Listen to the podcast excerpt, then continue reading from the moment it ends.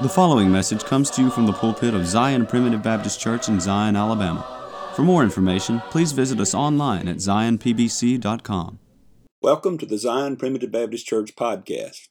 This podcast is an outreach of Zion Primitive Baptist Church located in the Zion community near Gordo, Alabama. I'm Elder Chris McCool, I serve as pastor of Zion Church. We're a congregation of believers who trust in the simple message of God's sovereign grace, where families come together to worship God in spirit and in truth through the simplicity of preaching, praying, and singing. Zion Primitive Baptist Church is located at 9487 County Road 49, Gordo, Alabama. If you live in the Gordo area or if you are visiting in the area, please join us for worship. We meet every Sunday at 10:30 a.m. and 5 p.m. and on the first and third Wednesday evenings at 6:30 p.m. Yesterday, we began looking at the latter part of the second chapter of the book of Hebrews.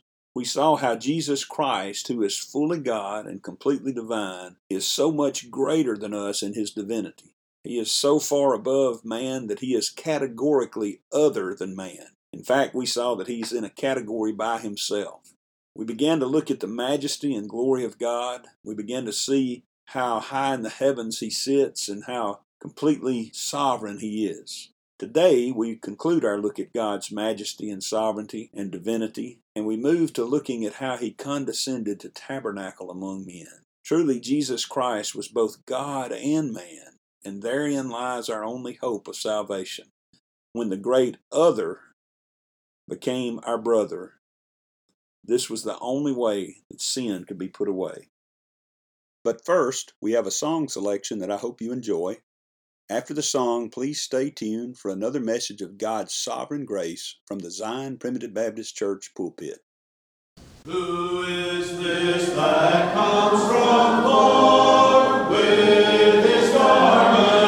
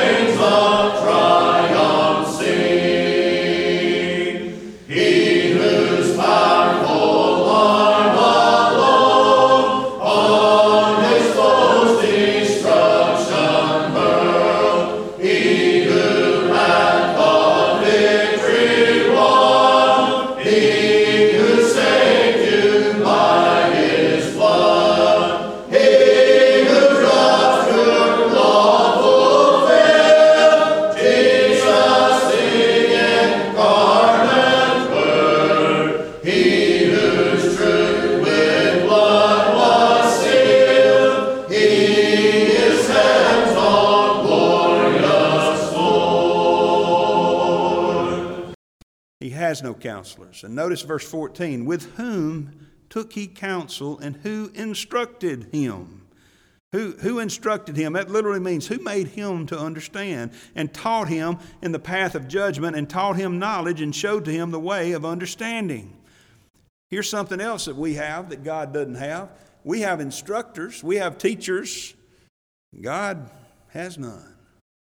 I mean, we've got many teachers, right? I mean, I, I have many instructors here and now. They're people I still go to um, for advice on the law. I've been practicing law for, shoot, it's been since 1993, whatever that is, nearly 30 years. And here I am still having to have instruction on the law, having to be taught in the law. You know, there are people I think that maybe feel like they can teach God, but they may find themselves like Job found himself at one point, and Job's friends found themselves. You know, Job kept saying, now, Job, don't get me wrong, I don't want to get off into Job, okay? But uh, Job kept saying that uh, there was, uh, uh that he wanted to meet God. He wanted to meet with God, and he wanted to, uh, he wanted to be able to talk with God, and he wanted to lay out his case before God. He said, hey, boy, I've got a, I just want to, I just want to put my case out there before him. But I, I want to tell you, child of God, Job didn't have a case before God. Not in and of himself. Uh, now, he had a case, but it was through his, you know, Job said there is no daysman, but Job was wrong about that. Daysman just means mediator. There is a mediator, the man Christ Jesus, but he just didn't know him by name. He still had a great hope that, that he said, My Redeemer lives and, and he's going to call for me one day, but he didn't have all the knowledge he needed. And he got to the point where he was saying, Oh, I just wish God would appear. Well, God did appear. You know what happened next? God began to ask him some questions. He said, Job, where were you when I laid the foundations of the world? Tell me if you know. You know, here, here's a man who thinks he can instruct God. So, Job, tell me about it. you know what Job did after about 88 questions, I think it was. I'm not sure about that number, but it's somewhere in that, in that vicinity. He said, You know, I've spoken once, yea, twice have I spoken, but now I'm going to lay my hand on my mouth. You think you can instruct God? You think you can teach God? God needs no teachers. He has no instructors. As a matter of fact, God has no equals. Remember what we read in verse 25? To whom then will you liken me, or shall I be equal? saith the Holy One. There are no equals for God. As a matter of fact, back over in verse 15 here, he says, Behold, the nations are as a drop of a bucket, and are counted as the small dust of the balance. Behold, he taketh up the isles as a very little thing. And he goes on to talk about Lebanon is not sufficient to burn, and the beast sufficient for a burnt offering. In verse 17, all nations before him are as nothing, and they are counted to him less than nothing and vanity. In other words, not even a whole nation of people can equal God. As a matter of fact, not all the people in all the nations can equal God. Not all the people in all the nations who have ever lived on the face of the earth cannot come anywhere close to being God's equal. You know, why is that, you might ask? Well, let me just say this. In our institutions of higher learning today, one of the most insidious assaults upon God's people is the attempt to turn them away from the belief in the creation and to turn them towards the idea that somehow things that we see around us just came into existence somehow. Because you see, if there is no creator, then man really is pretty much equal to everything out there. In fact, he's greater than, you know, most things out there. We're smarter than the animals. We're smarter than, you know, the rocks and things like that. We have the ability to, but, you know, to, to, enter, to think and to reason. But, uh, but you see, the problem is this the Creator, by definition, is greater than the, than the creation. Look in verse 12. Who hath measured the waters in the hollow of his hand, and meted out heaven with a span, and comprehended the dust of the earth in a measure, and weighed the mountains in scales and the hills in a balance? In other words, uh, who is there out there that has done this? I mean, I, look at all the dust we have around us. I get, my wife gets so upset at all the dust. She gets just discouraged with the way the dust just comes. We live on a dirt road. It just comes in our house. It's everywhere. And, and you know, I don't even notice it. It's, it's, it's not near as bad as she thinks it is, but I know I'm not, you know, putting down the way she's thinking about it. I know it's a struggle for her. But, but think about this God knows every speck of dust in our house. And not only does He know every speck of dust in our house, He has meted out all the dust. He has comprehended all the dust of the earth in a measure. He knows exactly how many specks of dust there are on this earth. Can you imagine a God like that? You know why he knows it? Because he created it. In the beginning was the Word, John says. And the Word was with God, and the Word was God. And then he goes on to tell us that everything was made by him, and nothing was made without him. He's the creator, and the creator, by definition, is greater than the creation. Remember what what Paul wrote in John in uh, Romans chapter 9 and verse 20, and talking about, by the way, the great doctrine of election and, and some objections that people have to it. He said, Nay, but, O man, who art thou that repliest against God? Shall the thing formed say to him that formed it, Why hast thou made me thus? In other words, you don't even have a right to question God. He is so much different than you. He is so much greater than you. He is so much other than you. And we could go on and talk about His majesty and His power. We could talk about the fact that, you know, over in Psalm 115 and verse 2, it says, Why does the heathen say, or wherefore should the heathen say, Where is now their God? In other words, that, that's not, they're not sincerely inquiring as to where God is. They're saying, Oh, where's your God? Just dismissing him. Uh, being sarcastic. And the answer is given there, but our God is in the heavens. He's done everything man will let him do. Is that what he says? Everything, that man will. That, now, I know that there's things he requires us to do, Brother Buddy, like he, Brother Buddy was preaching this morning, that uh, there are things that, uh, that God will not, you know, he will not force you. He did not absolutely predestinate you to do good or to do evil. But I'll tell you this it tells me here that our God is in the heaven. He hath done whatsoever he hath pleased. That's a different God than what the, he, the heathen believes in. That's a different God. You know, some people make man their God. Some people make themselves their God. Sometimes I like to be my own God, don't you? Sometimes in the flesh, I get to thinking I'm all there is to it. And I want my way. But you know, I have yet to be able to do everything that I please. Brother Buddy was telling me about a little situation in his bathroom that he was trying to fix. Before it was over with it, he broken more than he fixed. But listen, Brother Buddy, I'm not making fun of you because I do it every time. Every time I go to fix something, I break more than I fix. I went the other day to fix something, and I made, I made after I'd made the third trip to, uh, to the hardware store and back, I just gave up and called somebody to come fix it, you know? Because I'd, the more I tried to work, the more I broke it. See, I don't get to do everything I please. There's a lot of things that I do that I don't please. God, our God is in the heavens. He hath done whatsoever He hath pleased. We could go on and on about this. And remember, Jesus is one with His Father, He is this very God. He is clearly other than us, but praise God. Whereas by nature, He is other than us, by incarnation, He became our brother. He became our brother. He is other by divine nature, but He is our brother by incarnation. And that's what I want to close out with tonight. Let's go back over to Hebrews chapter 2. In verse 10, it says, It became him. He's just told us that he was made a little lower than the angels, not in power, majesty, or authority, but in one particular aspect, in that he could suffer death. It says he was made little lower than the angels for the suffering of death. The angels are not, they don't suffer death, but Christ was made a little lower in that he could suffer death. For it became him, verse 10, for whom are all things and by whom are all things, referring us to the fact that he is the great other. He is other than us, he is greater than us.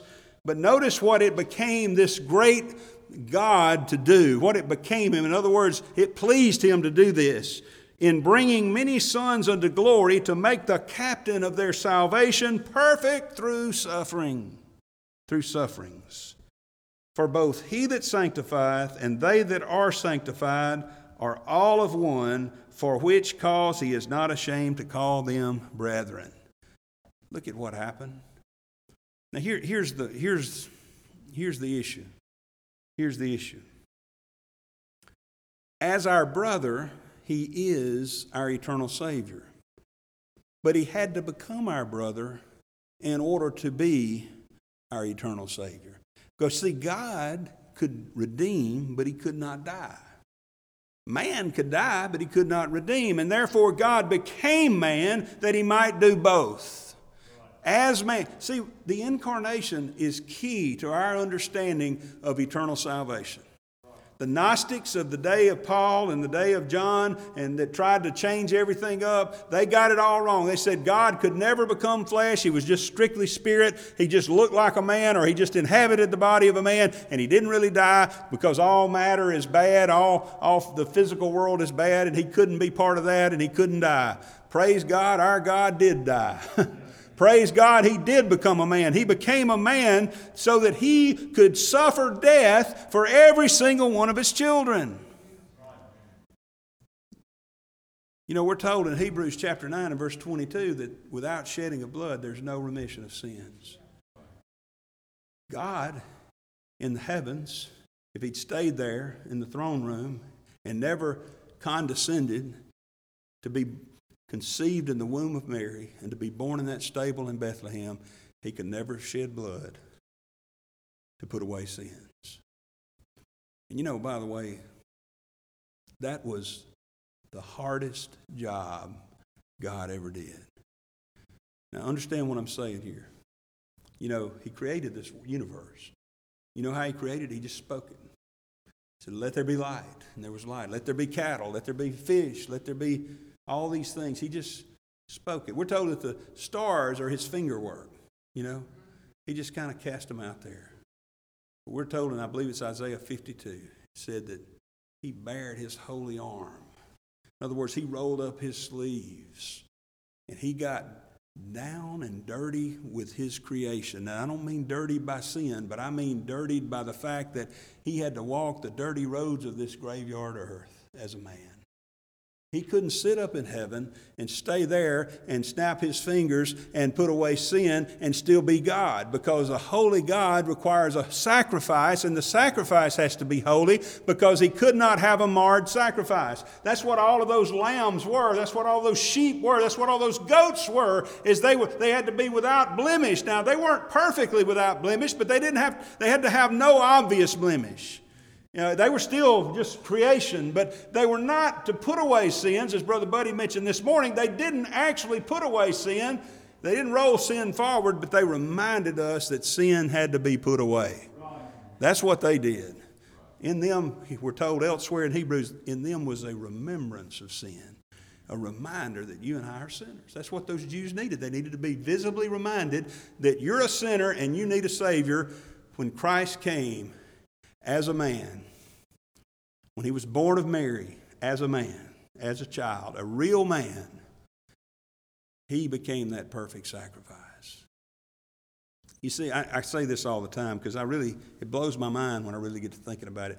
You say, Preacher, was he half man, half God? Was he, you know, what part was man, what part? Some people try, I've heard some theologians try to differentiate. Well, this was when he was acting as a man, this was when he was, listen, I can't differentiate. I can't, I can't dissect all that. I can just tell you that he was fully man and fully God. Amen.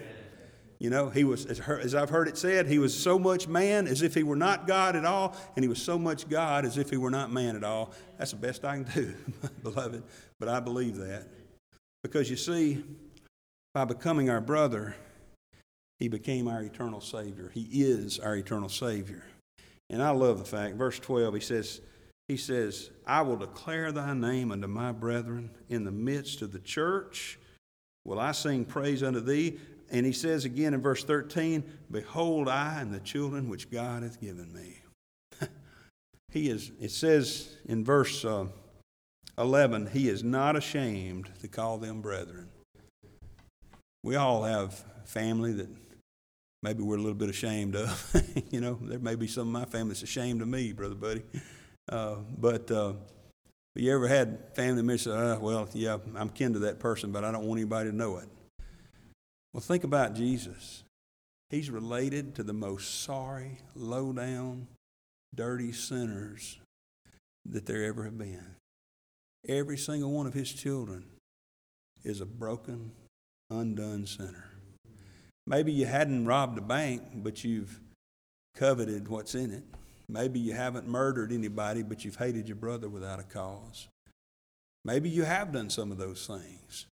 But whatever it is within us, Paul says, In me, that is in my flesh, dwelleth no good thing. And yet Christ is not ashamed to call us brethren. Isn't that amazing? You know what we're told in Deuteronomy chapter 32? That Jacob is the lot of his inheritance. In other words, uh, what he's saying, he says the Lord's portion is his people, and Jacob is a lot of his inheritance. You know, we think a lot of times about the inheritance we're going to have in heaven, but what about Christ's inheritance? We are his inheritance. Now, I'm going to tell you, if. If, if, if the will were being read on my father's estate, and, and uh, you know that Tim's my only brother, if, if the will was being read in my father's estate and, and the will got opened up and said, okay, Chris, here's your inheritance, you get Tim. I'd be, oh no, I got, I, I, I, got the short end of the stick on that one, you know. Now, he'd probably feel the same way about me, but, but my point is think about what he's getting there. If you look at your life and you see how sinful you are, if you look at yourself in the mirror and you see what a sinner and how sin cursed you are, and think about the fact that even this very day, this is the Lord's day, Brother Craig, this is the day that we're supposed to be focused upon Him, and I've already can name you 10 or 15 or 20 sins I've committed, and I've committed so many more that I, that I don't even remember. And yet, he's not ashamed to call me brother. Now, now understand this. It's not in my sins that he sees me. See, when I see me, I see me still in my sins. When Christ sees me, you know what he sees? He sees those scars in his hands. He sees that, that riven side, that where the spear was thrust into his side. And he remembers, I bought that one. Yeah, he's a sinner. He still messes up, but I paid for every single one of them. He couldn't do that and stay in heaven. He couldn't do that and continue to just be the divine, he had to become human. And that's what he says here. He says, For as much then as the children are partakers of flesh and blood, he also himself likewise took part of the same, that through death he might destroy him that had the power of death, that is the devil, and deliver them who through fear of death were all their lifetime subject to bondage. You see, he didn't take on himself the nature of angels, but he took on himself the seed of Abraham. He became like unto me. Now, not in my sin nature. He had no sin nature. Not in the, the lust of the flesh and the lust of the eyes and the pride of life that afflicts me. He came down and he fulfilled the law to a jot and to a tittle. And he loves me. And I am his portion and He is my eternal Savior. And it's even better than that. Because I know one day we're going to be with Him in perfection, and there's going to be no pain or sorrow or suffering, no arthritis, no diabetes, no obesity, there no, no struggles with, with mental illness or struggles with problems in the family or problems at work or problems in, in your uh, social life. It's no, no self esteem issues, nothing like that. All the stuff that we all struggle with is going to be gone one day, but right now we're still struggling with it. Right now, we still are feeling it. And so, you know, it's important that we understand that our eternal redemption has been accomplished on the cross. But David said, I had fainted if I had not thought to see the goodness of God in the land of the living. And here's the point, beloved He is our eternal Savior. But because he is also he is our brother, he is also our timely deliverer.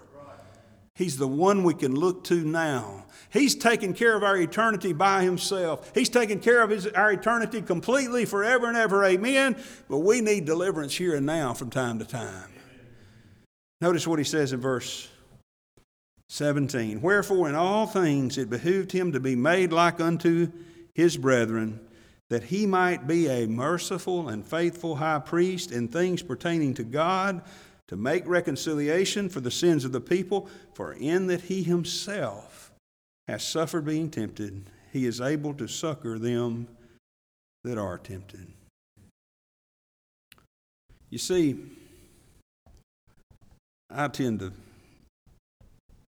be one of those people that gets to feeling sorry for myself, thinking that, that I guess the theme song of my life is probably "Nobody Knows the Trouble I've Seen." You know, it's you may think you've got it bad, but you just don't know what I've been dealing with. You know, it's just that, that's the way I, unfortunately, tend to approach life. I, I'm not a glass half full kind of guy. I'm a glass half emptier and, and there's a hole in the bottom kind of guy. you know, that's kind of kind of the way I approach things. My brother's different. My brother's the opposite. He's a real optimistic. You know, makes me so mad sometimes. But anyway, he uh, he uh, but you see, sometimes I get to thinking I'm I'm alone in all this. But you know what he tell what Paul told those Corinthians over there in 1 Corinthians chapter 10 and verse 13?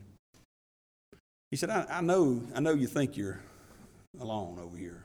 He said, But there hath no temptation taken you, but such as is common to man. So first of all, just understand, you may think nobody else is going through what you're going through.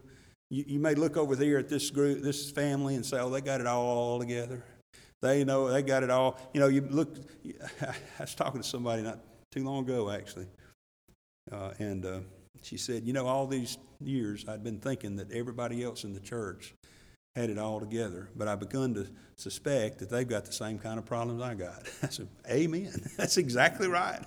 that is exactly what I've been trying to tell everybody for nearly 12 years, 11, 12 years now." But uh, my, but you see, he said, There's no temptation taking you but such as is common to man. Now, you may say, okay, you know, we always try to help people out, right? We say, hey, it could be worse. Think about how not comforting that can be sometimes. I mean, and I understand, I understand that we do need to be thankful that we have it as good as we have it. Because we don't deserve to have it as good as we have it. But, but here's my, my problem with that is what if you are that guy for whom it's not, it can't get any worse?